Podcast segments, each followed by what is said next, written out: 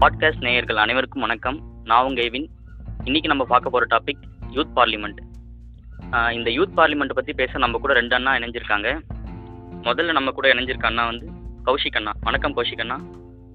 வணக்கம் ஆஹ் இன்னொரு அண்ணா நம்ம கூட இணைப்பில் இருக்கார். அவர் பேர் தங்கமுத்து அண்ணன் வணக்கம் தங்கமுத்து அண்ணா ஆ வணக்கம் ஓகேங்கண்ணா. இப்போ வந்துட்டு இந்த யூத் பார்லிமெண்ட்னா என்ன? உங்களை வந்துட்டு எந்த பேசிஸில் செலக்ட் பண்ணுறாங்க இதுக்கான அப்ஜெக்டிவ்ஸ் என்ன? இதோட பெனிஃபிட் என்ன? நமக்கு இதை பற்றி கொஞ்சம் சொல்லுங்கண்ணா. ஓகே முதல்ல வந்து இந்த யூத் பார்லிமெண்ட் அப்படிங்கிறத யாரும் ஆர்கனைஸ் பண்றாங்க அப்படிங்கிறத நம்ம தெரிஞ்சுக்கிறது ரொம்ப முக்கியம். இது வந்து நேரடியா ministry of youth affairs organise பண்ண ஒரு ப்ரோக்ராம் அதாவது மாண்புமிகு பாரத பிரதமருடைய வழிகாட்டுதலின் கீழே மினிஸ்ட்ரி ஆஃப் யூத் அஃபேர்ஸ் வந்து டைரக்டா இன்னைக்கு நாட்டில் இருக்க யூத் அதாவது voting youth who can not contest for election அவங்களுடைய கருத்துக்களை பதிவிடுறதுக்காக தொடங்கப்பட்ட ஒரு ப்ரோக்ராம் தான் நேஷனல் யூத் பார்லிமெண்ட் ஃபெஸ்டிவல் இதுல வந்து டிஸ்ட்ரிக்ட் வைஸ் ஃபர்ஸ்ட் குவாலிஃபை பண்ணும் அதுக்கப்புறம் ஸ்டேட் வைஸ் குவாலிஃபை பண்ணும். அப்புறம் அங்கிருந்து சூஸ் பண்ணி சிலரை வந்து நேஷனல் யூத் பார்லிமெண்ட் ஃபெஸ்டிவலுக்காக தேர்வி சென்டிங் டு டெல்லி இப்படிதான் வந்து இதனுடைய ப்ராசஸ் ஓகேங்கண்ணா இப்போ உங்களோட நீங்கள் எப்படிண்ணா செலக்ட் பண்ணீங்க இதுக்கு? நான் வந்து நாமக்கல் டிஸ்ட்ரிக்டாக ஃபர்ஸ்ட் போயிருந்தேன் யூத் பார்லிமெண்ட் நடந்துச்சு. அதுல ஒரு மூணு ரவுண்ட் நடந்துச்சு. அந்த மூணு ரவுண்ட்லயும் படிப்படியாக தேர்ச்சி ஆகி அப்புறம் ஃபைனல் ரவுண்ட் இருந்து வந்தங்காட்டி நீங்கள் சொன்னீங்களா மூணு ரவுண்ட் சொன்னீங்க. இதில் வந்துட்டு நீங்கள் எந்தெந்த மாதிரியான கொஷின்ஸ்லாம் கேட்குறாங்க எப்படி எப்படி செலக்ட் பண்ணுறாங்க கொஷின்ஸ்னு இருக்காது. இது வந்து எப்படி இருக்கும்னா ஒரு பார்லிமெண்ட் பிஹேவியர் சொல்லித்தரதான் இந்த நீங்க கேட்ட கொஷின் மாதிரி பார்லிமெண்டோட பிஹேவியர் சொல்லித்தரதான் எங்களோட மெயின் மோட்டோ ஓகேங்கண்ணா. ஸோ வந்து உங்களுக்கு ஃபர்ஸ்ட் ஒரு ரெண்டு மூணு ரவுண்டுக்கு வந்து சும்மா ஒரு கன்சிக்யூட்டிவ் ட்ரைனிங் ரவுண்ட் மாதிரி இருக்கும். அந்த ஃபைனல் ரவுண்ட் இருக்கு டிஸ்ட்ரிக்ட்ல அது வந்து ஒரு பார்லிமெண்ட் மாதிரி தான் நடக்கும் ஆக்சுவலா ஓகேங்கண்ணா. ரூலிங் பார்ட்டி இருப்பாங்க அப்போசிஷன் பார்ட்டி இருப்பாங்க. ஒருத்தர் பிரைம் மினிஸ்டர் ஆக்ட் பண்ணுவார் இன்னொருத்தர் வந்து அப்போசிஷன் பார்ட்டி ஹெட் ஆக்ட் பண்ணுவாங்க எப்படின்னா ரோல் ப்ளே மாதிரி பண்ணீங்களாண்ணா ரோல் பிளே மாதிரி தான் மோர் ஆர்லெஸ் அந்த மாதிரி தான் அப்படி பண்ணி உங்களுடைய ஸ்டாட்டிஸ்டிக்கல் டேட்டா நீங்க ப்ரெசென்ட் பண்ற விதமாகட்டும் எப்படி நீங்க ஒரு ஒரு கருத்தை எப்படி பதிவிடுறீங்க அதை வரைமுறைகளுக்கு உட்பட்டு பதிவிடுறீங்களா இல்ல உங்களுடைய வார்த்தைகள் நீங்க எந்த மாதிரி பிரயோகிக்கிறீங்கிறதெல்லாம் பார்த்து அதனுடைய அடிப்படையில உங்களை வந்து அடுத்த சுற்று தேர்ச்சி பெறீங்களா இல்லையாங்கிறத அவங்க முடிவு பண்ணுவாங்க. ஓகேங்கண்ணா இங்கே செலக்ட் ஆகிட்டீங்க அடுத்து நீங்கள் டெல்லிக்கு போய் என்னென்ன பண்ணீங்க? இங்க தேர்ச்சி பெறதுன்னு அப்படியே டேரக்டா டெல்லி போவோம். அதுக்கு ஏதாச்சும் அஃபிஷியலா கால்ஸ் வரும் லெட்டர்ஸ் வரும். அதுக்கப்புறம் நம்ம போறதுக்கு விருப்பம் இருக்குன்னா அப்படியே நேரா போவோம். இப்போ ஃபர்ஸ்ட் நாங்க போனது வந்து பிப்ரவரி டுவெண்ட்டி ஃபிஃப்த் கிளம்பணும்னு நினைக்கிறேன். இங்கிருந்து கரெக்டாக சொல்லணும்னா. பிப்ரவரி டுவெண்ட்டி ஃபிஃப்த் சென்னையிலேருந்து ட்ரெயின் எடுத்தோம். எல்லாரும் ஒன்றா தான் போனோம். தமிழ்நாட்டிலேருந்து போனோம் எல்லாரும் ஒன்றா தான் போனோம். ஓகேங்கண்ணா. போய் அங்கே ஒரு ரெண்டு நாள் ப்ரோக்ராம் இருந்துச்சு. ஒரு நாள் வந்து டாக்டர் அம்பேத்கர் இன்டர்நேஷனல் சென்டரில் வந்து ஒரு ப்ரோக்ராம் அடுத்த நாள் வந்து விஞ்ஞான் பவனில் பிரைம் மினிஸ்டர் வந்து ஒரு ஒன் ஹவர் அட்ரஸ் பண்ணுவார். ஸோ அவரோட அட்ரஸை உட்காந்து கவனிக்கிறதுக்கான ஒரு ஆப்பர்ச்சுனிட்டி கிடைக்குது ஓகேங்கண்ணா இப்போ நம்ம போனது வந்து நம்ம தமிழ்நாட்டிலேருந்து மட்டும்தான் போனாங்களா? இல்லை எல்லா ஸ்டேட்லேருந்து போனாங்களாண்ணா? இது ஓவரால் இந்தியா இந்தியாவுல இருந்து ஃபுல்லாவே வந்துருந்தாங்க. எல்லா ஸ்டேட்ல இருந்துமே. ஓகேங்கண்ணா உங்களுக்கு எந்த மாதிரியான இன்ஸ்ட்ரக்ஷன்லாம் கொடுத்தாங்கண்ணா இதை பற்றி அன்னைக்கு விஞ்ஞான் பவன்ல அவர் பிரைம் மினிஸ்டர் வந்து அட்ரஸ் பண்ணும்போது வேற மாதிரி இருந்தது. ம். லைக் எப்படி வந்து பிஹேவ் பண்ணணும்? எந்த தேவையில்லாம கொஸ்டின் ரைஸ் பண்றதோ இல்ல அவர் பேசும்போது எந்திரிச்சு ஏதாவது இன்ட்ராக்ட் பண்றதோ இருக்கக்கூடாது. உங்க டேர்ன் வரும்போது நீங்க இன்ட்ராக்ட் பண்ணலாம். இல்ல அவர் ஏதாவது உங்ககிட்ட இன்ட்ராக்ட் பண்ணணும்னு நினைச்சா நீங்க இன்ட்ராக்ட் பண்ணலாம். அந்த மாதிரி ஜென்ரலான விஷயங்கள்லாம் இருந்துச்சு. ஜென்ரல் டிசிப்ளினரி இன்ஸ்ட்ரக்ஷன்ஸ் கொடுத்துருக்காங்க. அவ்வளவுதான். சரிங்கண்ணா இப்போ நம்ம இந்த இதால நமக்கு என்னென்ன யூஸ் இந்த யூத் பார்லிமெண்ட் சொல்கிறாங்க. இதோட மெயின் மெயின் அப்ஜெக்டிவ் என்னண்ணா ஓகே இப்போ இது வந்து ஒரு சாதாரண ப்ரோக்ராமா மட்டும் இல்லாம நான் சொன்ன மாதிரி அந்த nineteen to twenty four age இருக்க யூத்னுடைய ஐடியாலஜி எப்படி இருக்குங்கிறத டேரக்டா கவர்மெண்ட் வியூல எடுத்துக்கிறதுக்கான ஒரு ப்ரோக்ராமா இருந்துச்சு. இதனால அடித்தட்ட மக்களினுடைய கோரிக்கைகள் என்ன? இல்ல அவர்களுக்கு அரசாங்கத்திடம் இருக்கும் தேவைகள் என்னென்ன அப்படிங்கறத வந்து அரசாங்கம் நேரடியா தெரிஞ்சுக்கிறதுக்கான ஒரு வாய்ப்பா இருந்தது. மூணாவது மாணவர்களுக்கு இதனால என்ன பெனிஃபிட் அப்படின்னு பார்த்தா இப்போ பார்லிமெண்ட்னா இப்படிதான் நடக்கும். ஒரு பில் பாஸ் பண்ணனா இப்படிதான் பாஸ் பண்ணுவாங்க. ஒரு பார்லிமெண்ட்ல இப்படிதான் பேசணும் இப்படிதான் நடந்துக்கணுங்கிறத எங்களுக்கு சொல்லி தந்த ஒரு ப்ரோக்ராமா இருந்ததுனால எங்களுக்கு அது ரொம்ப பெனிஃபிஷியலா இருக்கு எல்லாம் இவங்க சொல்லி தராங்க ஓகேண்ணா ஆனால் வந்துட்டு நீங்கள் வந்துட்டு நம்ம ஸ்டூடெண்ட்ஸ் வந்து இவங்க வந்து பாட்டியில் எடுத்துப்பாங்களா? இதுல எந்த ஒரு அரசியல் நோக்கமும் இருப்பதா எனக்கு தெரியல. என்ன? ஆமா ஆமா. எந்த ஒரு அரசியல் நோக்கமும் கிடையாது. ஜென்ரலா எல்லா விஷயமும் இப்போ வந்து நான் வந்து ஒரு வில்லேஜ்ல இருக்கேன்.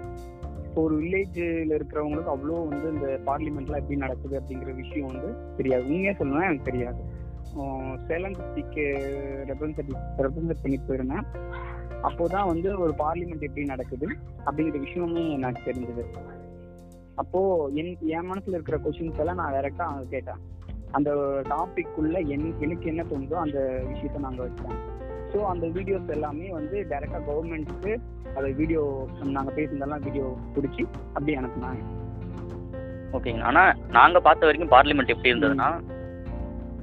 இவங்க சொல்கிற மாதிரி டிசிப்ளின் மெயின்டைன் அப்படிலாம் ஒழுங்கு நான் இப்போ நான் பா இப்போ நம்ம டிவியில் பார்க்கறோன்னா ரெண்டு பார்ட்டி வந்து சண்டை போட்டுப்பாங்க. அதில் சபாநாயகர் பார்த்துட்டு வந்து கன்வின்ஸ் பண்ணுவார். திடீர்னு வெளிநடப்பு செஞ்சுருவாங்க. இந்த மாதிரி தானே இருந்துட்டு இருக்கு பார்லிமெண்ட். நான் இது வரைக்கும் பார்த்த வரைக்கும். டெய்லியும் எப்பனா சேனல் அடிக்கடி மாற்றும் போது இந்த மாதிரி தான் நடந்துட்டு இருக்கும் உட்காந்து பேசுகிற மாதிரிலாம் பார்த்து மேபி மேபி இப்படி இருக்கக்கூடாதுன்னு இரு- இளைய தலைமுறைக்கு சொல்லி தரக்காக கூட இது ஒரு ப்ரோக்ராமா இருக்கலாமே. அப்படி இது பார்க்கலாம். ஆனா- அண்ணா நீங்கள் சொல்கிறது எல்லாமே ஓகேண்ணா ஆனால் இப்போ நீங்கள் பிஜேபி சப்போர்ட்டர் என்ன இருக்கீங்கண்ணா அவங்க ரெண்டு பேரில். இல்ல, எனக்கு ஒரு என்ன doubtனா அதுல- கிடையாது. இல்லை நான் கிடையாது. இல்லை அந்த ஒரு பார்ட்டியை பொறுத்த வரைக்கும் என்ன மேலோட்டமாக தெரிஞ்சுன்னா ஆர்எஸ்எஸ்ஸை கொண்டு தான் பிஜேபி வேங்குற மாதிரி இருக்கு. அவங்க எடுக்கிறது எல்லாமே வந்துட்டு மத சம்மந்தப்பட்டவங்கள தானே எடுக்கிறாங்க. இப்போ பார்த்தீங்கன்னா ஒரு சாமியார் தான் அவங்களோட எம்பி அந்த மாதிரி தான் எடுப்பாங்க. அந்த மாதிரி தான் அதான டவுட்டாக இருக்கு? இல்ல நாங்கள் நாங்க பண்ண வரைக்கும் அந்த மாதிரி வந்து எந்த ஒரு விஷயமும் இல்ல. ஏன்னா எல்லாருமே தான் இருந்தோம். எல்லா மதமும்னா இல்ல எல்லாருடைய இதுவும் தான் இருந்தோம் நாங்க. ஒரு சில குறிப்பிட்டவங்களுக்கு மட்டும் வந்து ஒரு முக்கியத்துவம் கொடுக்கணும் அப்படின்லாம் நாங்க பண்ண நாங்க போன வரைக்கும் யாருக்கும் அந்த மாதிரி கொடுத்தது கிடையாது எல்லாரும் சமம் அப்படிங்கிற மாதிரி தான் நம்ம. யங்ஸ்டர்ஸ் இருந்தாலும் எப்படி வேணா காட்டிக்கலாமே தவிர அந்த பார்ட்டியை பார்க்கும்போது அதுக்குள்ள இப்படி தானே இருக்கு. அதான் நான் அதை தான் நான் கேட்குறேன். அப்படிதான் அப்படிதான் இருக்குன்னு ஏற்றுக்கலான்னு கேட்குறேன் ஓ உங்க கருத்தை நீங்க சொல்றீங்க அதை நாங்க என்ன ஆமாம் நான் பார்த்த வரைக்கும் எனக்கும் பெருசு தெரியும் அந்த பார்ட்டியை பார்த்த வரைக்கும் எனக்கு இப்படி தான் தோணுது. அது வந்து ஒரு மனிதரிடம் நாம் தனிப்பட்ட முறையில் பழகி பார்ப்பதற்கும் வேறொரு மனிதர் ஒரு மனிதருக்கு கொடுத்த உருவத்தை வைத்து நம்ம அந்த மனிதரை பார்ப்பதற்கும் நிறைய வித்தியாசங்கள் இருக்கு. ஆனால் இது நம்ம அவருக்கு இப்போ உருவம் இப்போ ரெண்டாயிரத்தி ரெண்டில் என்ன நமக்கு தெரியும்.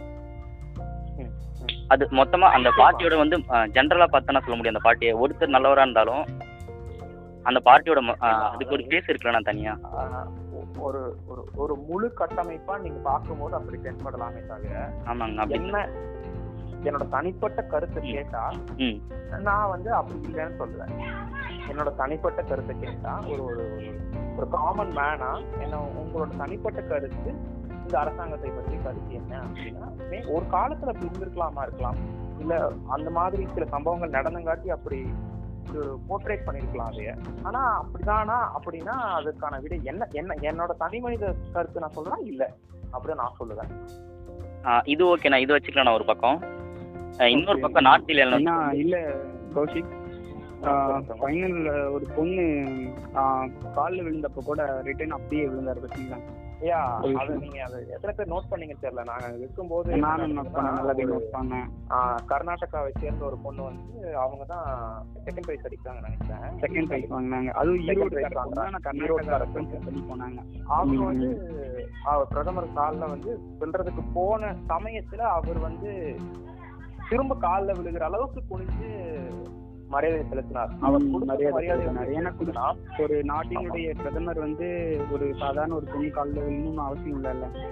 நிறைய நான் பார்த்த வரைக்கும் மிகவும் நெகிழ்ச்சியான தருணம் அது. அந்த இடத்துல ஆமா, பதிவு. செய்ய வேண்டிய தருணம் மிகவும் நெகிழ்ச்சியான தருணம். ஏன்னா இது கட் இல்லாத நானுமே. ஃபர்ஸ்ட் அப்படிதான் நினைச்சிட்டு மனிதரா. மனிதனடா மனிதரா தனி மனிதரா அவரை நாங்க எனக்கு அவர் ரொம்ப பிடிச்சது அந்த அந்த இடத்துல எனக்கு அவர் ரொம்ப அந்த இடத்துல. நாட்டோட குடிமகனை வந்து மதிக்கிறேன் அப்படின்னு சொல்றீங்க. ஒரு சிட்டிசன் வந்து மதிக்கிறாங்க சொல்றீங்க. ஆமா. இப்போ வந்துட்டு கனடா பிரைம் மினிஸ்டர் இருக்காருன்னு Yeah. அவர் ரோட்ல போகும்போது எல்லாம் சாதாரணமாக தான் அவர்கிட்ட பேசுறாங்க. இப்போ நம்மள வந்துட்டு அஹ், நேரா இப்போ நான் வந்து பிரதமர் பார்க்கணும்னால பார்க்க முடியாது. ஓகே வேணா ஒரு சில ஒரு சில ஸ்டேட்ல வந்துட்டு ஒரு க ஒரு கண்ட்ரி எடுத்துக்கலாம். நான். நிறைய கண்ட்ரில பார்த்தீங்கன்னா வந்துட்டு பிரதமரையும் மக்களும் வந்துட்டு இன்ட்ராக்ட் பண்ணாத மாதிரி தானே இருக்கு பார்க்குற வரைக்கும். ஒரு ஐ போஸ்ட்ல இருக்கவங்க மட்டும் தான் அவங்க வந்து இன்ட்ராக்ட் பண்ண முடியும். இப்போ சாதாரண மக்களால் நம்ம இன்ட்ராக்ட் பண்ண முடியுங்களான்னு கேட்டால் கண்டிப்பாக முடியாது. இதை பற்றி நீங்கள் என்ன நினைக்கிறீங்க? ஓகே. ஓகேங்கண்ணா. இப்போ இங்கே வந்துட்டு இது எப்படிண்ணா பார்க்குறீங்க இதை நீங்கள் இல்ல. ஒரு தனி மனிதனுக்கு கிடைக்க வேண்டிய உரிமை இங்கே கிடைக்கலண்ணா கண்டிப்பாக நிறைய இடத்துல கிடைக்கல. நீங்கள் இதை எப்படி பார்க்குறீங்க அப்படி அப்படி நடந்திருக்கலாம். வரலாறு அந்த மாதிரி நமக்கு சில பாடங்களை கொடுத்துருக்கு. ஆனா உண்மையை சொல்லணும்னா இந்தியால மட்டும் இல்ல உலக நாடுகள்லயே கூட நீங்க இந்த மாதிரி ஒரு பதவியில் இருக்கும் ஒரு நபரை சந்தித்து பேச வேண்டும் என்றாலோ அல்லது உங்கள் கருத்துக்களை அவரிடம் பகிர்ந்து கொள்ள வேண்டும்னாலோ அதற்கான வழிமுறைகளை பின்பற்றினால் மட்டும்தான் அது நடக்குங்கிறது தான் உண்மை. ஏன்னா காலேஜ்ல நீங்க போய் பிரின்சிபல் பார்க்கணும்னா கூட தெராப்பி ப்ரோட்டோகால். ஃபாலோ அந்த ப்ரோட்டோகால்ஸ் நீங்க ஃபாலோ பண்ணாதான் நீங்க உங்க ஹெச்ஓடியா இருந்தாலும் உங்க பிரின்சிபல் இருந்தாலும் நீங்க பார்க்க முடியும். அப்படி இருக்கும்போது ஒரு ஒரு பிரதமராகட்டும் இல்லைன்னா ஒரு முதலமைச்சராகட்டும் அவங்கள நம்ம சந்திக்கணும் இல்லை நம்மளோட கருத்துக்களை பகிர்ந்து கொள்ளணும் போது சில வழிமுறைகள் இருக்கத்தான் செய்யும். அதை அந்த வழிமுறைகளை அறிந்து அதை படித்து அதை படிப்பதற்கு முயற்சி எடுக்கும் ஒருவனால் தான் அவரை சந்திக்கும் ஒரு தகுதியுடையவனாக மாறுகிறான்ங்கிறது கூட நீங்க வச்சுக்கலாம். யார் ஒருத்தர்னால அந்த வழிமுறைகள்லாம் கரெக்டா ஃபாலோ பண்ணி அவரை ரீச் பண்ண முடியுதோ அவர் தான் அவரை சந்திக்கிறதுக்கு தகுதியான நபர்னு கூட நீங்க வச்சுக்கலாம் ஆனா நான் இவ்வளவு தூரம் சுத்தி வளைச்சதுக்கு காரணம் என்னன்னா இப்போ வந்துட்டு நம்ம ஒரு நம்ம நாட்டோட வந்து பிரைமரியா வந்து எது? அக்ரிகல்ச்சர் தான் நமக்கு பிரைமரி ஓகேங்கண்ணா ம். இப்போ நம்ம தமிழ்நாட்டுல கொஞ்சம் விவசாயிகள்லாம் போயிட்டு போராட்டம் பண்ணாங்க. அப்போ வந்து பிரதமர் கண்டுக்குள்ள இல்லை. இதை பத்தி இதை பத்தி கேட்கணும் தான் நான் இவ்வளவு தூரம் சுத்தி இல்லைன்னு சொல்றீங்க. ஆ ஆமாங்கண்ணா. எங்க போனாலும் இதை பத்தி தான் பேசுறாங்க. ஆனா பத்திரிகை ஊடகங்கள் அப்படி சொல்லியிருக்கலாம். நீங்க அதான் நான் சொல்லி ஒரு கேஸா கூட ஃபைல் பண்ணி ஏன் இப்படி நடந்துச்சு? நீங்க கேட்கும்போது தான் உண்மையாலுமே அந்த செவி சாச்சாங்களா இல்ல அரசாங்கம் அதுக்கு செவி சாட்சி இல்லையாங்கிறதே உங்களுக்கு தெரிய வரும். பத்திரிகையும் ஊடகங்களையும் வைத்துக்கொண்டு நாம் ஒரு கருத்து இப்படித்தான் நடந்திருக்கும்னு நம்மளே நினைக்க முடியாது. அப்படி இருக்கலாம். இல்லாமலும் இருக்கலாம். அது எப்படி வேணா நடந்திருக்கலாம். ஓகே நான் அந்த இஷ்யூக்கு அப்புறம் கவர்மெண்ட் என்னென்ன பண்ணாங்க ஃபார்மர்ஸ்க்கு இருக்கு. சில விஷயங்கள் வந்து நமக்கு தெரியாம நடந்துட்டு இருக்கு இப்போ நீங்களே இருக்கீங்கன்னு வச்சுக்கோங்க இப்போ பிரைம் மினிஸ்டரோட எத்தனை ஸ்கீம்ஸ் உங்களுக்கு தெரியும்? நான் எனக்கு பிஜேபி மேல அவ்வளோ ஒரு என்னோட பார்வையே வேற மாதிரி இருக்குண்ணா. ஏன்னா நான் பார்த்த வரைக்கும் வந்துட்டு அது ஒரு மதத்தின் அடிப்படையில் இய- இயங்குற கட்சியாக தான் நான் பார்த்துட்டு இருக்கேன். அது வந்து அது இருக்கும். அது உங்களுடைய தனிப்பட்ட கருத்தா இருக்கட்டும் ம். தப்பு கிடையாது. அது தனி மனிதர்களுக்கு கருத்து சுதந்திரம் எல்லாருக்கும் இருக்கு. அது நான் சொல்ல மாட்டேன். But நான் கேக்குறது என்னன்னா ஒரு கட்சி தலைவரா பண்ணாம ஒரு பாரத பிரதமரா நீங்க பார்க்கும்போது ம். ஆஹ், ஒரு சமூக ஊடகத்துல பணியாற்றும் நீங்கள் உங்களுக்கு அவரோட எத்தனை ஸ்கீம்ஸ் தெரியும் நான் கேக்குறேன்.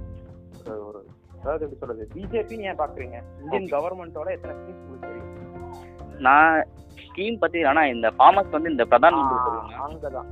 அப்புறம் நல்லா பாத்துக்கோங்க ம். பிரச்சனை வந்து இங்கதான். இதுதான் பிரச்சனையோட ஆரம்ப கட்டம்.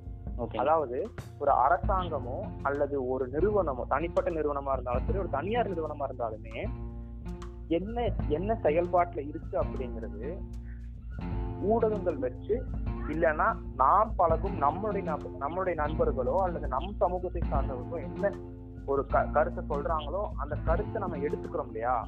அதுதான் தவறு. இப்போ உண்மையாலுமே அவங்க கிட்ட எத்தனை ஸ்கீம்ஸ் இருக்கு அப்படிங்கறத நீங்க பாக்குறதுக்கு ஒரு தனி மை கவர்மெண்ட் டாட் ஒரு ஒரு ஒரு சைட்டே இருக்கு வெப்சைட்டே இருக்கு. ஓகேங்க நீங்க அதுல போய் அவங்க எத்தனை ஸ்கீம்ஸ் கொடுத்துருக்காங்க? உதாரணத்துக்கு சொல்லணும்னா இப்போ ரீசெண்டா கூட என்னோட உறவினர் ஒருத்தர் வந்து வீடு கட்டுறாங்க இல்லையா? ஓகேங்கண்ணா அதுக்கு ஒரு ஸ்கீம் இருக்குது நீங்க வெறும் பேஸ்மெண்ட் போட்டு இந்த மாதிரி நான் வீடு கட்டாம இப்போ செய்து கொண்டிருக்கிறேன்னு காமிச்சா கூட உங்களுக்கு ரெண்டு லட்சம் ரூபாயோ மூணு லட்சம் ரூபாயோ கைமிட் ஸ்கீம் கிரெடிட் ஆகுது இந்த மாதிரி நிறைய நிறைய திட்டங்கள் இருக்கு.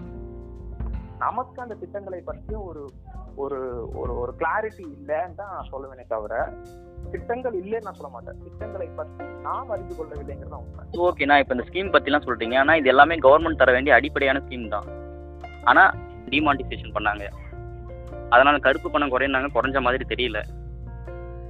நீங்கள் அதை பற்றி என்ன நினைக்கிறீங்கன்னா நிறைய பேர் வந்துட்டு எப்படி சொல்கிறது உயிரிழப்புகள்லாம் அதிகமாக இருந்தது அதுக்கப்போ. இதை பற்றி என்ன? அவங்க வந்து என்னன்னா ஒரு நல்ல விஷயமா தான் வந்து ஆரம்பிச்சாங்க. ஓகேங்கண்ணா. ஒரு அப்படிங்கிறதுக்காக தான் பண்ணாங்க. அவங்க வந்து ஒரு நல்ல மோட்டிவ் ஒரு நல்ல விஷயத்துக்காக தான் அந்த ஸ்கீம் கொண்டு வந்தாங்க. அதுலயும் சில வகையில பார்த்து பாத்தீங்கன்னா ம். டைரக்ட் கேஷா வச்சிருந்தவங்க அவங்க எல்லாருமே கொஞ்சம் அடிபட்டாங்க. நீங்க நிறைய நியூஸ் வந்திருப்பீங்க. நிறைய நியூஸ் படிச்சிருப்பீங்க. இந்த மாதிரி அந்த மாவட்டத்துல வந்து ஒரு ஒரு வீட்டுக்கும் இவ்வளவு பணம் கொடுக்கப்பட்டது. இலவசமாவே கொடுத்தாங்க. பணம் முதல் முறையா. அந்த மாதிரி நிறைய நிறைய இடத்துல. போட்டிருந்தாங்க. ஆஹ் அது என்னன்னா ஊடகப்பூர்வமான தகவல்கள் நமக்கு முழுமையா வந்து சேரலைனாலும் அங்கங்க அவங்க நினைச்ச விஷயங்கள் சில நேரங்கள் நடந்ததுங்கிறது தான் உண்மை. பட் நீங்க சொல்ற மாதிரி பெரிய கைகள் யாரும் மாட்டல அப்படின்னாலும். சின்ன சின்னதா கருப்பு பணம் வைத்திருந்தவர்கள்லாம் கொஞ்சம் அஞ்சுனாங்க. இது எப்ப வேணா இந்த மாதிரி ஒரு நடவடிக்கை வரும். எச்சரிக்கையா கூட இருந்துச்சுன்னு வச்சுக்கோங்களேன். அப்படி பார்க்கலாம் இத. முழுமையா வெற்றி அடைஞ்சான்னா எனக்கும் அதுல புதுசா ஒன்றும் பெரிய ஆக்கப்பூர்வமா எதுவும் நடந்த மாதிரி தெரியல. முழுமையா வெற்றி அடைஞ்ச மாதிரி எனக்கு தெரியல. சரிங்கண்ணா இப்போ இந்த ஒரு தடவை நடந்திருக்காங்க அடுத்த தடவை வந்து அவங்க வேற மாதிரி எதனா பண்ணிப்பாங்கல்ல? அப்படி இருக்கும்போது இந்த மாதிரி டிமானிட்டைசேஷன்லாம் நம்ம நாட்டுக்கு தேவையா? கண்டிப்பா அது வந்து எப்படி சொல்றதுன்னா நிச்சயம் தேவையா அவசியம் தேவையான்னா எனக்கு அது அதற்கான பதில் என்கிட்ட இல்லை ஆனால் தேவை இருந்திருக்க கூடுமோ அதனால இந்த அரசாங்கம் அந்த நடவடிக்கை எடுத்திருக்க கூடுமோ அப்படிங்கிற எண்ணம் எனக்கு இருக்கு. இது என்கிட்ட கேட்கறத விட நீங்க ஒரு பொருளாதார வல்லுநர்கிட்ட கேட்டீங்கன்னா இன்னொரு சிறப்பான பதில் உங்களுக்கு கிடைக்கும் நான் நினைக்கிறேன். நான் கேட்டேன்னா வந்துட்டு அவர் வந்துட்டு அந்த நைட் அனௌன்ஸ் பண்ணுறான்னு சொன்னாருங்கண்ணா ஆனால் அந்த நைட் அனௌன்ஸ் பண்ணும்போது யார் கூடயும் வந்துட்டு இவர் வந்து டிஸ்கஸ் பண்ணல அப்படியே இவரே ஸ்ட்ரைட்டாக பண்ணிட்டாரு அப்படின்ற மாதிரி சொன்னாங்க. சரியான தகவல் இல்லாம நம்ம எது எதுவுமே சொல்ல முடியாது இல்லைங்களா? Yeah. ஏன்னா ஜென்ரலா சொல்லணும்னா இன்னைக்கு ஒரு முதலமைச்சராகட்டும் அது யாரா இருந்தாலும் கலந்து ஆலோசிக்காமல் அபிஷியல்ஸ் கிட்ட பேசாம ஒரு முடிவு அப்படி டக்குன்னு எடுக்க மாட்டாங்க. ஏன்னா அவர்கள் அரசியலில் மட்டுமல்ல சமுதாயத்திலும் வெகு நாட்களாக இருந்து பழகி சமுதாயத்தை புரிந்து கொண்டவர்கள். அதனால எடுத்தோம் கவுத்தன்னு ஒரு முடிவு பண்றவங்க கண்டிப்பா இவ்வளவு பெரிய தலைமைக்கு வந்திருக்க முடியாது. அதுக்கான வாய்ப்புகள் இருக்க குறைவு சரிங்க நம்ம டாபிக் வந்துடலாண்ணா அஹ், நீங்க வந்து அடுத்து ட்ரெஸ் ஸ்டார்ட் பண்ணி போயிட்டு இருக்கீங்கன்னு சொன்னாங்க. அதை பத்தி சொல்லுங்க. ஓ நாங்க எல்லாம் தமிழ்நாட்டுல இருந்து எல்லாருமே டெல்லி போயிருந்தோம் ஓகேங்கண்ணா. எல்லாரும் சேர்ந்து ஒண்ணா ஒரு விஷயத்த செய்யலாம். ஏதாவது ஒரு விஷயம் செய்யலாம் அப்படிங்கும் போது தான் எங்களுக்கு இந்த ஒரு ஐடியா வந்தது. ஒரு ட்ரஸ்ட் ஆரம்பிச்சு ஏதாவது ஒரு தேவையை நம்ம செஞ்சுட்டு இருக்கலாம். ஏன்னா எல்லாருமே வந்து ஒரு ஸ்பீக்கர்ஸு ஒரு சமுதாய அக்கறை உள்ள ஒரு பர்சன்ஸ் தான் எல்லாருமே. ஸோ நம்ம எல்லாருமே செய்யலாம் அப்படிங்கும் போது இந்த ஒரு விஷயம் வந்து நாங்கள் செஞ்சோம். ஸ்டார்ட் பண்ணி ஒரு ஈவெண்ட் நடத்தணும். ஏன்னா ஒவ்வொரு இந்த சமுதாயத்தில் ஒரு சில பிரச்சனைகள்லாம் இருக்கு இல்லைங்களா? அது சார்ந்து இளைஞர்களுடைய கருத்து என்ன அப்படிங்கிற அந்த யூத் வியூ அப்படிங்கிற மாதிரி இளைஞர்களுடைய பார்வை என்ன அப்படிங்கறதுக்காக ஒரு state level speech competition organise பண்ணோம் அதுல எங்களுக்கு ஓரளவு நல்ல வெற்றி கிடைச்சது. நிறைய யூத்ஸ் வந்திருந்தாங்க அவங்களுடைய கருத்துக்கள் எல்லாமே பதிவு செஞ்சாங்க. ஸோ அவங்கவுங்க மனசுல என்ன இருக்கு அதுக்கான என்ன சொல்யூஷன் அப்படிங்கிற ஒரு விஷயத்த நாங்க கேதர் பண்ணோம். அப்புறம் அதுக்கு அடுத்தடுத்து ஒரு சில விஷயங்கள் மோட்டிவேஷனல் டாக்ஸ் கொடுக்கறதாவதோ இல்ல ஒரு சில விஷயங்கள் ஒரு ஒரு ஈவெண்ட்டு இப்போ கூட இந்த கொரோனா பிரச்சனை இருக்கும்போது போலி தருமபுரியில தருமபுரி டிஸ்ட்ரிக்ட்ல போலீஸ்க்கு வந்து மாஸ்க் கொடுத்தோம். இப்போ ஹோல்டேஜ் ஹோம்ல போயிட்டு அவங்களுக்கு மாஸ்க் கொடுத்துட்டு அவங்களுக்கு இந்த விஷயத்துல இருந்து எப்படியெல்லாம் வந்து பா- பாதுகாத்துக்கணும் எப்படியெல்லாம் சேஃபா இருக்கணும் அப்படிங்கிற ஒரு விஷயத்த செஞ்சிருக்கோம். அப்புறம் திருப்பூர்ல ஒரு ஒரு அஞ்சு குடும்பத்துக்கு வந்து அவங்களுக்கு தேவையான மல்லிகை செ- செலவெல்லாம் இந்த ட்ரஸ்ட் மூலியமா நாங்கள் வாங்கி கொடுத்துருக்கோம். இந்த மாதிரி ஒரு சில விஷயத்துல எல்லா இடத்துலயும் அங்கங்க மாசம் மாசம் ஒரு ஒரு நிகழ்ச்சியை ஒரு ஃபங்க்ஷனை நாங்க நடத்திட்டு இருக்கோம். எல்லாருமே பண்ணிட்டு இருக்கோம். ஓகேங்கண்ணா உங்க ட்ரெஸ்ஸுக்கு எப்படிண்ணா சோர்ஸ் எப்படிண்ணா கிடைக்குது? நாங்களே ஒரு சில இப்போ ஒரு இது ஸ்கீம் ஒரு மந்த்லி அந்த ருபீஸ் போற மாதிரி நாங்க வச்சிருக்கோம். அந்த மாதிரி அங்கங்க எல்லாம் பண்ணிக்கிறோம். ஓகேண்ணா ஃபியூச்சரில் இது எந்த மாதிரி நான் கொண்டு போகலான்னு இருக்கீங்க? அப்புறம் சொல்லணும்னா நீங்க கேட்ட மாதிரி தான் எனக்கு ஒரு பெரிய பர்சனலா எனக்கு ஒரு பெரிய இன்ஸ்பிரேஷன் என்ன அப்படின்னா சமூகம் நமக்கு என்ன செஞ்சது? இந்த நாடு என்ன நமக்கு கிடைச்சிட்டு இருக்குது நம்ம ஏதாவது செய்வோம்னு நான் எல்லாரும் நினைச்சதனுடைய விளைவு தான் துகள்கள் அறக்கட்டளை அதை நோக்கி தான் போயிட்டு இருக்கோம் இன்னைக்கு தமிழ்நாட்டை தாண்டி கிட்டத்தட்ட ஒரு எட்டு ஸ்டேட்ல எங்களுக்கான ரீச் இருக்கு. எங்களை அப்ரோச் பண்ணியிருக்காங்க. அவங்களும் எங்களுடைய பேர்லயே ஆரம்பிச்சு ட்ரஸ்ட் ரன் பண்றதுக்காக கேட்டிருக்காங்க. நேரம் ஒத்துழைத்தால் அனைத்தும் கைக்கூடி வந்தால் கூடிய விரைவில் ஒரு நேஷனலைஸ் ட்ரஸ்டா துகள்களை எஸ்டாப்ளிஷ் பண்ற முடியும்னா கூடிய விரைவில் அதை பண்ணுவோம். ஓகேங்கண்ணா உங்க ட்ரஸ்ட்டோட பேர் என்னண்ணா துகள்கள்மா? துகள்கள் சேரிட்டபிள் இல்லைண்ணா இது வரைக்கும் நீங்க எந்த டிஸ்ட்ரிக்ட்ல நான் செயல்பட்டு இருக்கு நாமக்கல்ங்கண்ணா இந்த இல்லம்மா நம்ம ட்ரஸ்ட் ஆஃபீஸ் வந்து திருப்பூர்ல இருக்கு. மெம்பர்ஸ் வந்து எல்லா டிஸ்ட்ரிக்ட்லயும் இருக்கனால ஓவராலா எந்தெந்த டிஸ்ட்ரிக்ட்க்கு அப்பப்போ என்னென்ன தேவைகள் இருக்கோ அப்படி பண்ணிட்டு இருக்கோம் இப்போ ஒரு பதிமூணு ஈவெண்ட் கிட்ட முடிச்சிட்டோம். நிறைய ஸ்கூல்ஸ்ல மோட்டிவேஷன் டாக்ஸ் முடிச்சிட்டோம். நிறைய கவர்மெண்ட் ஸ்கூல்ஸ்ல ஃப்ரீ மோட்டிவேஷன் டாக்ஸ் நடத்திட்டு இருக்கோம். அதெல்லாம் முடிச்சிட்டோம். அது போக தங்கமுத்து சொன்ன மாதிரி திருப்பூர்ல ஒரு அஞ்சு ஃபேமிலி அடாப்ட் பண்ணோம் ப்ளஸ் தர்மபுரியில மாஸ் டிஸ்ட்ரிபியூஷன் பண்ணியிருக்கோம். நேற்று ஈரோட்ல மாஸ் டிஸ்ட்ரிபியூஷன் பண்ணியிருக்கோம். இது எங்களால முடிஞ்ச சின்ன சின்ன உதவிகள் செஞ்சுட்டு இருக்கோம். அண்ட் அது போக எஜுகேஷன் ரிலேட்டடா யாராவது எங்களுக்கு கால் பண்ணி இந்த மாதிரி இது ஒரு தேவை இருக்குன்னு சொன்னாங்கன்னா அப்போதைக்கு எங்களால் என்ன உதவி செய்ய முடியுமோ அதை செஞ்சுட்டு இருக்கோம். ஓகேண்ணா இதோட ஐடியா யாருண்ணா ஃபஸ்ட்டு கொடுத்தது இந்த மாதிரி ஒரு ட்ரஸ்ட் ஸ்டார்ட் பண்ணலான்ட்டு. நீங்கள் இந்த யூத் பார்லிமெண்ட் போனதுக்கப்புறம் தோணுதா? இல்லை முன்னாடியே இதை பிளான் பண்ணி வச்சுட்டீங்களா? இல்லைம்மா யூத் பார்லிமெண்ட் போயிட்டு நாங்கெல்லாம் திரும்ப ட்ரெயினில் வந்துட்டு இருக்கும்போது தான் சரி இந்த காண்டாக்ட் இப்படியே இருக்க வேண்டாமே. இதோ இதை ஏன் இந்த காண்டாக்டை விடணும்? இந்த காண்டாக்டை நம்ம இப்படியே தக்க வச்சுக்கிறதுக்காக என்ன பண்ணலாம்னு பேசும்போது தான் ஒரு என்ஜிஓ ஸ்டார்ட் பண்ணலான்ற ஒரு ஐடியா வந்துச்சு எல்லாருக்கும். அந்த யூத் பார்லிமெண்ட் கலெக்டான. மெம்பர்ஸ்லாம் சேர்ந்து பண்ணீங்க. அது வேற வேற வேற டிஸ்ட்ரிக்ட்லேருந்து வந்த எல்லாரும். சேர்ந்து எஸ் அதே அதே தான். திரும்ப வரும்போது முடிச்சுட்டு வரும்போது எங்களுக்கு தோணுச்சு ஏன் இப்படி பண்ணக்கூடாதுன்னு. அதோடைய விளைவா சரிங்கண்ணா. வீட்டில் உங்களுக்கு எப்படிண்ணா இருக்குது இது சப்போர்ட் எப்படிண்ணா தராங்க வீட்டில் உண்மையை சொல்லணும்னா நாங்கள் எல்லாருமே எங்கள் பேரண்ட்ஸ் தான் ரொம்ப கடமைப்பட்டிருக்கோம். அண்ட் இதை ஸ்டார்ட் பண்ணுறேன்னு சொல்லும்போது எனக்கு ஒரு பெரிய சப்போர்ட்டாக வந்து என்னோட அப்பா தான். அவர் தான் பரவாயில்ல அது என்னன்னாலும் பரவாயில்ல நீ பண்ணுன்னு சொல்லி என்னை என்கரேஜ் பண்ணதுனால தான் நான் தைரியமாக இதுக்குள்ளே வந்தேன். அதே மாதிரி என் டீம் அவங்களுக்கும் அவங்க வீட்டில் சப்போர்ட் பண்ணங்காட்டி தான் இது பாசிபிள் ஆச்சுக்கும் வீட்டில் சப்போர்ட் பண்ணனா கண்டிப்பாக இது பாசிபிள் இருக்காது. ஓகேங்கண்ணா. அண்ணா இப்போ ஜென்ரலாக ஒரு சின்னதாக ஒரு கொஷின்னா இப்போ நம்ம இந்தியா ஃபுல்லாக இருக்க ஸ்டேட்டில் இருக்க ஏதோ ஒரு சிஎம் வந்து இவர் வந்து பிரதமர் ஆனால் நல்லாயிருக்கும் அப்படின்னா நீங்கள் யாரை செலக்ட் பண்ணுவீங்க? யார் ஒரு சிஎம்ஏயா ஒரு ரெண்டு பேர் பேர் சொல்ல நான் சொல்றேன் ம் சொல்லுங்கண்ணா. என்னோட தனிப்பட்ட கருத்து வந்து என்னன்னு பார்த்தா எனக்கு அரவிந்த் கெஜ்ரிவால் மேல ஒரு பெரிய ஆம் ஆத்மி தலைவர். ஆமா. ஆம் ஆத்மி தலைவர். அவர் மேல எனக்கு ஒரு பெரிய நம்பிக்கை அப்புறம் ஜெகன் சார். அவர் மேல ஒரு பெரிய நம்பிக்கை. எனக்கு இவங்க ரெண்டு பேர் மேலயும் எனக்கு நம்பிக்கையும் உண்டு ஒரு பெரிய மரியாதையும் உண்டு. ஓகேங்க. எனக்கு இவங்க ரெண்டு பேரும் ரொம்ப பிடிக்கும். அதனால ஒருத்தர்கள் வந்தா நல்லா இருக்கும் நான் ஃபீல் ஓகேங்கண்ணா நான் இன்னும் ஒரு சின்ன டவுட் இப்போ நம்ம நிர்மலா சீதாராமன் வந்துட்டு ஃபினான்ஷியல் மினிஸ்டராக போட்டிருக்காங்க. அவங்க வந்து அந்த பதவிக்கு ஏற்றவங்களா அப்படின்னு ஒரு ஏன்னா அவங்க பண்ணும்போது நிறைய பண்ணும்போது வந்து என்ன இப்படிலாம் பண்ணிட்டு இருக்கேன் அப்படின்ற மாதிரி தோணுது. நீங்க உங்களுக்கு எப்படி தோணுது? அவங்கள அவங்க வந்து அந்த பதவிக்கு தகுதியானவங்களா அப்படின்னு தோணுதா?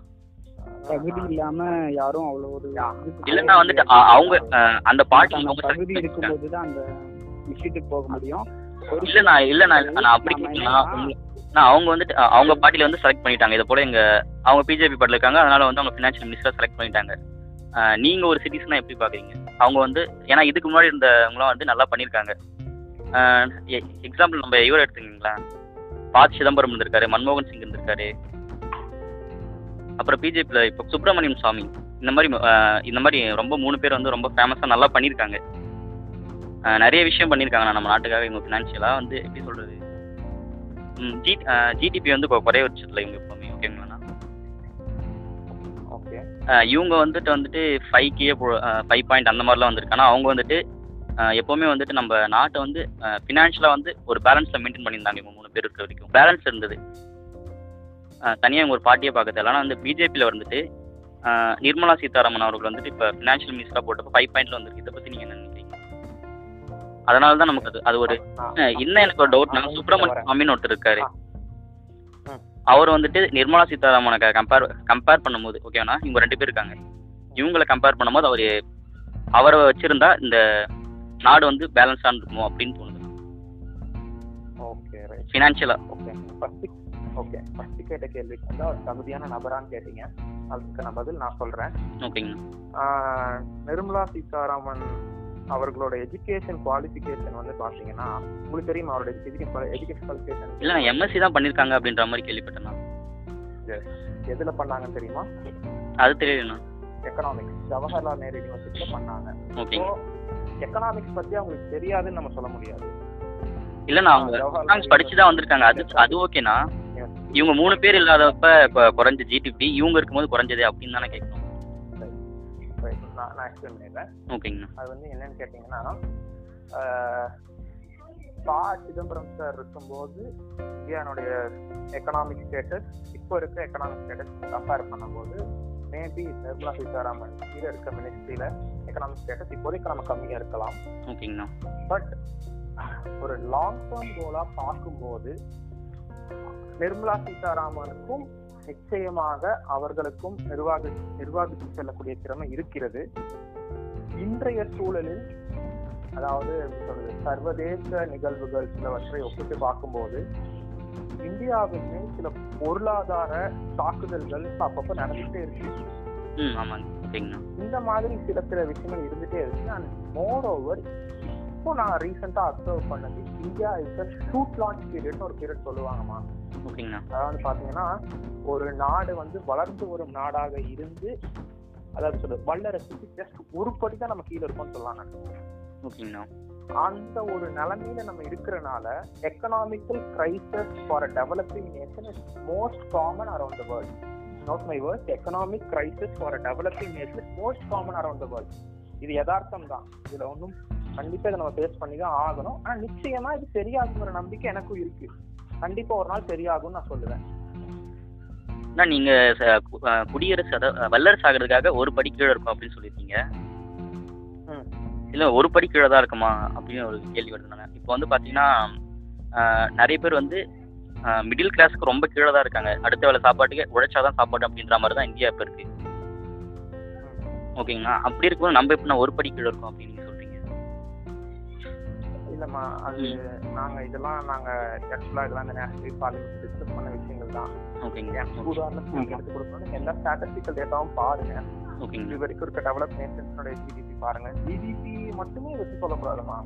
அது போக இம்போர்ட் அண்ட் எக்ஸ்போர்ட் எந்த ரேங்கிங் இருக்கும்னு பாருங்க. இன்க்ரீஸ் ஆயிருக்கா ஏன்னா இப்போ எல்லாத்தையும் ஒப்பிட்டு பார்த்தால் நான் சொல்றேங்கிறத தாண்டி நிறைய எக்கனாமிக்ஸ் சொன்ன விஷயம் தான் வேணா ஒரு டெவலப்பிங் நேஷன்ஸ் இதெல்லாம் வரும் அப்படின்னு சொன்னது தான் ஏன் ரகுராம் ராஜன் சாரே ஒரு வாட்டி சொல்லியிருக்காரு இதே கருத்து அவர் பதிவிட்டது உண்டு. இந்த மாதிரி சில பொருளாதார தடைகள் நம்ம பார்த்து தான் ஆகணும்னு சொல்லியிருக்காரு. அந்த நம்பிக்கையில தான் நானும் சொல்றேன். எனக்கு இப்போ எக்கனாமிக்ஸ் பெருசாக நாலேஜ் இல்லை. பட் இந்த மாதிரி சில சொன்ன கருத்தை வச்சு நான் சொல்லணும்னா நிச்சயமா அது வளர்ந்து வரும் நாடுங்கிறத தாண்டி நாம் ஒரு வளர்ச்சி எட்டி விட்டோங்கிறது நிச்சயமா உண்மைதான். இல்லைண்ணா அந்த ஒ- அந்த ஒரு படி தான் நான் கேட்குறேன். இப்போ வந்து ஏழைகள் அதிகமாக இருக்கும்போது ஒரு படின்றது ரொம்ப கம்மியாக தெரியும். வல்லரசு நாடுகள்ல ஏழைகளே கிடையாதுன்றதும் மட்டும். இருக்காங்கண்ணா நம்ம நாட்டில் ஆமா. அதிகமாக இருக்காங்கன்னு சொல்ல அஹ் எண்ணிக்கை எப்போதுமே முடிவு பண்றது இல்லைம்மா அது அதுக்கான கோல்ஸ் இவங்க என்ன வச்சிருக்காங்க? வாட் தி கவர்மெண்ட் ஹேக் அப்படிங்கறதா மேட்டர் மேபி எல்லாம் சரி வந்தால் ஒரு மாற்றம் நிகழதானே செய்யும். நம்ம ஏன் நான் என்ன சொல்றேன்னா ஒரு சொல்றது சைக்காலஜியில சொல்லுவாங்கல்ல எப்படி நம்ம பாக்குறோமோ அது அப்படி நடக்கிறதுக்கான வாய்ப்புகள் அதிகம். நான் இப்படி பாக்குறேன் நான் பாசிட்டிவாவே பாக்குறேன் நடக்கும்னு நான் நினைக்கிறேன். நடந்தா நடந்தா நல்லது. என்ன உங்களுக்கு ஓகேங்கண்ணா நீங்கள் பாசிட்டிவாக பார்க்கீங்கன்னா ஜென்ரலாக பார்க்கும்போது கவர்மெண்ட் வந்து இப்போ அடித்தட்டு மழை மக்கள்லாம் இருக்காங்கண்ணா அவங்களுக்கு கொடுக்குற ஸ்கீம் ஸ்ட்ரைட்டா வருதா அப்படின்னு கேட்டால் நிறைய இடத்துல இப்போ ஒரு ஒரு லெவலா தானே தாண்டி வருது. அப்படி வரும்போது நிறைய ஊழல் நடக்குது. அப்படி இருக்கும்போது இவங்களுக்கு மொத்த பணமும் கிடைக்காதுண்ணா அப்புறம் எப்படி நான் இவங்க வந்து முன்னேறுவாங்க. அப்படின்ற மாதிரி ஒரு. நிச்சயமாமா இதற்கான ஒரு மிகப்பெரிய பதில் வந்து என்னன்னா one nation one election policy தாமா இதுக்கான மிகப்பெரிய பதில். அப்படி அப்படி பண்ண முடியாதுண்ணா நீங்க சொல்றது அப்படி கரெக்ட் தான். ஆனா அப்படி நம்ம இந்தியாவுக்கு என்ன அப்படி பிரச்சனை என்னன்னா ஸ்டேட் கவர்மெண்ட் சென்ட்ரல் கவர்மெண்ட் நமக்கு பிரிச்சு பிரிச்சு நம்ம பாக்குறதுனால தான் இது ப்ராப்ளம் நம்பர் ஒன் ஏன்னு எடுத்துக்கிட்டீங்கன்னு வச்சுக்கோங்களேன். நிறைய நிறைய கான்ட்ரடிக்ஷன்ஸ் ஆயிடுது. இவங்க ஸ்கீமுக்கும் அவங்க ஸ்கீமுக்குமே நிறைய கான்ட்ரடிக்ஷன்ஸ் ஆயிடுது. அதுதான் பிரச்சனையே தவிர வந்து சேர்வதில் சத்தியமா இருக்கு நான் ஒத்துக்கிறேன். ஒரு ஸ்கீம் போட்டாங்கன்னா அந்த ஸ்கீம் வந்து மக்களை அடைவதில் மிகப்பெரிய பிரச்சனை இருக்கிறது. அதுதான் பிரச்சனையே நாட்டின் மிகப்பெரிய பிரச்சனையா அதுதான் நான் சொல்லுவேன். நமக்கு ஒண்ணு நமக்கு தெரியறது இல்ல ரெண்டாவது நம்ம வந்து தேடுறது இல்ல இது ரெண்டும் மிகப்பெரிய பிரச்சனை தான் இல்லைன்னா சொல்லவே முடியாது. ஆனா தகவல் ஒன் சட்டம்னு கூட ஒரு சட்டம் கொண்டு வந்திருக்காங்க இல்லைங்களா? ஆமா. அந்த விஷயத்துல நம்ம எனக்கு நமக்கு என்ன தேவை அப்படிங்கறத நம்ம அதுல தெரிஞ்சுக்கிட்டு நம்ம ப்ரூஃபா கேட்கலாமே. தட்டி ஒரு நான் விஷயத்த பாக்குறதே அதுதான். ஏன்னா ஒரு. டூ தௌசண்ட் ஃபைவ்க்கு முன்னாடி இருக்க ஆர்டிஐ கேசஸ் பாத்தீங்கன்னா ரொம்ப கம்மி. ஆனா இப்ப பாத்தீங்கன்னா நிறைய சொசைலா இருக்குமா நிறைய பேர் நிறைய தெரிஞ்சுக்கணும்னு ஆசைப்படுறாங்க. நான் ஏன் கேட்க கூடாது நான் ஒரு இந்தியன் சிட்டிசன் கேட்கறதுக்கான தகுதி இருக்கு நம்ம நினைக்கிறோம்ல. ஓகேண்ணா நீங்க இதை இதை ஓகேண்ணா ஓகேண்ணா இது ஏற்றுக்கிறோண்ணா ஆனால் இப்போ வந்துட்டு இப்போ தமிழ்நாட்டில் வந்து டாஸ்மார்க் திறக்கக்கூடாதுன்னு அஹ், சொல்லி கவர் இப்படி கோர்ட்டில் வந்து உத்தரவு போட்டிருந்தாங்க. ஆனால் வந்துட்டு திரும்ப வந்து கவர்மெண்ட் கேஸ் போட்டு திரும்ப ஓப்பன் பண்ணிட்டாங்க. ஆனால் அந்த கேஸுக்கு வந்து ஒருத்தர் எப்படி சொல்கிறது அந்த கோர்ட்டில் வந்து கேஸ் போட்டிருந்தாருன்னா டாஸ்மாக் வந்து மூடணும்ட்டு அவருக்கு வந்து ஒரு லட்ச ரூபா அபரா அபராதம் போட்டிருக்காங்க. இதே மாதிரி தான் வந்து நாட்டுக்கு வந்துட்டு இப்போ இந்த கரோனாவோட டாஸ்மாக் முக்கியமான்னு கேட்டால் முக்கியம் இல்லை. அப்படின்றத ஒரு பொதுநல வழக்கு ஒருத்தர் போட்டிருக்காரு. அவருக்கு வந்து ஒரு லட்ச ரூபா போட்டிருக்காங்க. இது வந்து அடுத்து வரவங்களுக்கு வந்துட்டு ஒரு எச்சரிக்கையா கவர்மெண்ட் இப்படி எதிர்த்து எதுவும் பண்ணக்கூடாது அப்படின்ற மாதிரி. ஒரு லட்ச ரூபாய் அபராதம் எனக்கு பத்தி தெரியல. இது ஒரு லட்ச ரூபாய் அபராதம்ங்கிறது வந்து கோர்ட் போட்டதா இல்ல கவர்மெண்ட் இம்ப்ளிமெண்ட் பண்ணதா? வாட் கோர்ட்டில் தானா?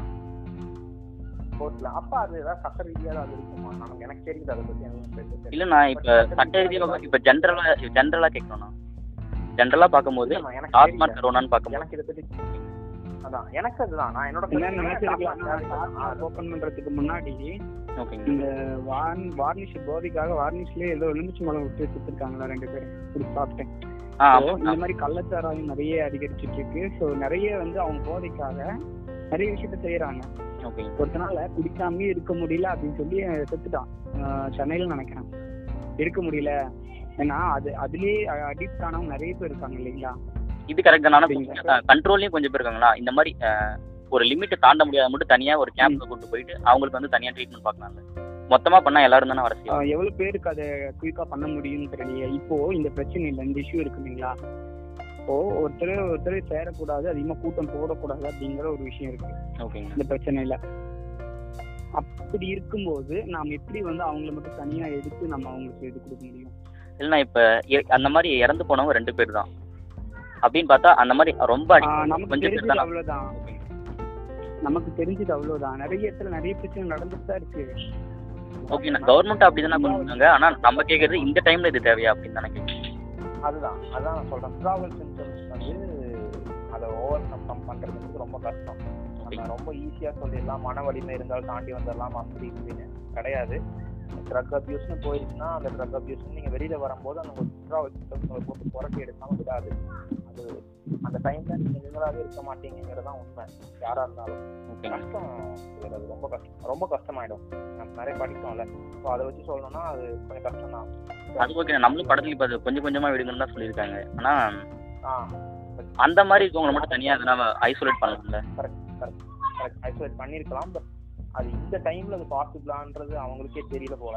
அதனால கூட இப்படி நடவடிக்கை எடுத்திருக்கலாம்னு நான் நினைக்கிறேன். ஆனா நிச்சயமா இந்த டைம்ல டாஸ்மாக்ங்கிறது எனக்கு தெரிஞ்சு தேவையில்லாத ஒரு விஷயம். ஓகேங்க அதுல எந்த மாற்ற கருத்து கிடையாது. ஓகேண்ணா நீங்க எதனா மேலே மேலே எதனா கருத்து சொல்ல விரும்புங்க ஒரே விஷயம் தான் அது. கிட்ட ஒரு மென்டாலிட்டி ரொம்ப ஜாஸ்தி. என்ன மென்டாலிட்டின்னு கேட்டிங்கன்னா அப்ப கண்டுபிடிச்சு பேர் வாங்க மென்டாலிட்டி இந்தியன்ஸ்க்கு ரொம்ப ஜாஸ்தி. ஆமாங்க. பட் நான் என்ன சொல்றேன்னா கொஞ்சம் ஒரு சில விஷயத்தை விட்டுட்டு சொசைட்டிக்காக கொஞ்சம் யோசிக்க ஆரம்பிச்சோம்னா நம்ம இது வரைக்கும் நம்ம ஆள் மனதில் இருந்த நிறைய கேள்விகளுக்கான பதில் கிடைக்கும். அது சின்ன பாடல் மாதிரி. யார் எழுதுனாங்க கூட நான் மறந்துட்டேன். சும்மா அன்னைக்கு கருத்து இருக்கும் அது அதை நான் சொல்றேன் பாருங்க. ம் சொல்லுங்கண்ணா. அதாவது கழிவது கழிவாய் கணக்கில் கழிக்கணும் உணர்வது உணர்வால் உணர்ந்து வெறுக்கணும் தெளிவுற தெளியா மனம் கொண்டிருக்கையில் யாதொன்றிருந்தும் பயனில்லைன்னு ஒரு சின்ன பாடல் தான் இது ஒரு காலத்தை படிச்ச விஷயம் தான் ஓகேங்கண்ணா. எனக்கு திடீர்னு ஞாபகம் வருது. ஸோ நம்ம மனம் தெளிவா இருந்தா நிச்சயமா நம்ம என்ன நினைக்கிறோங்கிறத நம்மளால அடைய முடியுங்கிறது தான் தெளிவான மனம் மேற்கொண்ட பார்வை. முடிஞ்சா பாசிட்டிவ் திங்கிங் கண்டிப்பா லீட் ஆஃப் ஜட்மெண்ட் அதுல எந்த மாற்றமும் இல்லை. அது என்னவா இருந்தாலும் சரி தேசம் பற்றிய பார்வையா இருந்தாலும் சரி ஒரு தனி மனிதனை பற்றிய எண்ணமா இருந்தாலும் சரி என்னவா இருந்தாலும் அது ஒரு பாசிட்டிவா இருக்கும்போது டெஃபினெட்லி அட்ராக்ட் பாசிட்டிவ் அதுதான் நான் சொல்ல விரும்புறேன். ஒவ்வொருத்தரும் தன்னை தானே மாத்திக்கினா போதும் இல்லைங்களா. அடுத்தவங்களை குறை சொல்றதை விட அவங்ககிட்ட என்ன குறை இருக்குது அப்படிங்கிறத பார்த்து ஒவ்வொரு மனுஷனும் தன்னை திருத்திக்கிட்டாவே போதுங்க. எல்லாமே மாறிடும். ஓகேங்கண்ணா இப்போ நம்ம கிட்ட தப்பு இருந்தால் கற்றுக்கலாம் ஆனால் ஒரு கவர்மெண்ட் கேட்கும்போது நம்ம பண்ணும்போது தப்பு பண்ணால் அதை நம்ம கேட்டு தானே Question நீங்க ஒரு விஷயத்த நல்லா புரிஞ்சுக்கீங்க ஓகேங்க எப்பெல்லாம் நம்ம ஒரு நம்ம கவர்மெண்ட்டை பற்றின ஒரு கிரிட்டிசிசம் நம்ம கொடுக்குறோமோ அப்பெல்லாம் நான் நினைப்பேன். நம்ம கவர்மெண்ட்டை மட்டும் கிரிட்டிசைஸ் பண்ணல. We are criticising democracy too உண்மையா? ஏன்னா கவர்மெண்டா இருக்கிறவங்க அன்னைக்கு வெறும் வெறும் பார்ட்டியா தான் இருந்தாங்க. வெறும் கட்சியா தான் இருந்தாங்க. அவர்களை கவர்மெண்டா மாத்தினது நம்ம தான் அவங்களுக்கு எவ்வளவு ரெஸ்பான்சிபிலிட்டி இருக்கோ ஒரு கவர்மெண்டா கவர்மெண்ட்டுக்கு என்ன விட ஹண்ட்ரட் டைம்ஸ் ரெஸ்பான்சிபிலிட்டி யாரும் கேட்டா சிட்டிசன்ஸ் ஆஃப் இந்தியா உங்களுக்கு தான் ரெஸ்பான்சிபிலிட்டி ஏன்னா it is you who voted எல்லாருக்கும் இருக்குண்ணா. It you who elected and it is you who made them go there நீங்க பார்த்து சூஸ் பண்ணி தான் உங்களை உட்கார வச்சிருக்கோம் ஆனா உங்களுக்கும் ஈக்குவல் ரெஸ்பான்சிபிலிட்டி இருக்கு. எனக்கும் ஈக்குவல் ரெஸ்பான்சிபிலிட்டி எல்லாருக்கும் இந்த ரெஸ்பான்சிபிலிட்டி இருக்கு. ஸோ சரி நடந்தாலும் அது நம்மளும் காரணம். தவறு நடந்தாலும் அது நம்ம காரணம் தான் நன்றி நன்றி. உங்களோட துகள் வந்து இன்னும் மேலே மேலே போக எங்களோட பாட்காஸ்ட் சார்பாக வாழ்த்துக்களை சொல்லிக்கோங்கண்ணா ஓகே நாங்கள் பாட்காஸ்ட்டில் நாங்கள் நாங்கள் கூப்பிட்டதுக்கு உங்களோட டைம் ஒதுக்கி இவ்வளோ நேரம் பேசுனதுக்கு ரொம்ப நன்றி. இருக்கும் வாழ்த்துக்கள். ஓகேங்கண்ணா இப்படி ஒரு சமூக ஊடக ஊடகங்கள்லாம் இந்த மாதிரி ஒரு கருத்துக்களை சென்று சேர்க்க வேண்டும் என்ற ஒரு நல்ல எண்ணத்தில் பயணித்து கொண்டிருக்கிறீர்கள். நீங்களும் மென்மேலும் வளர துகள்கள் அறக்கட்டளை சார்பாக என்னுடைய வாழ்த்துக்கள்.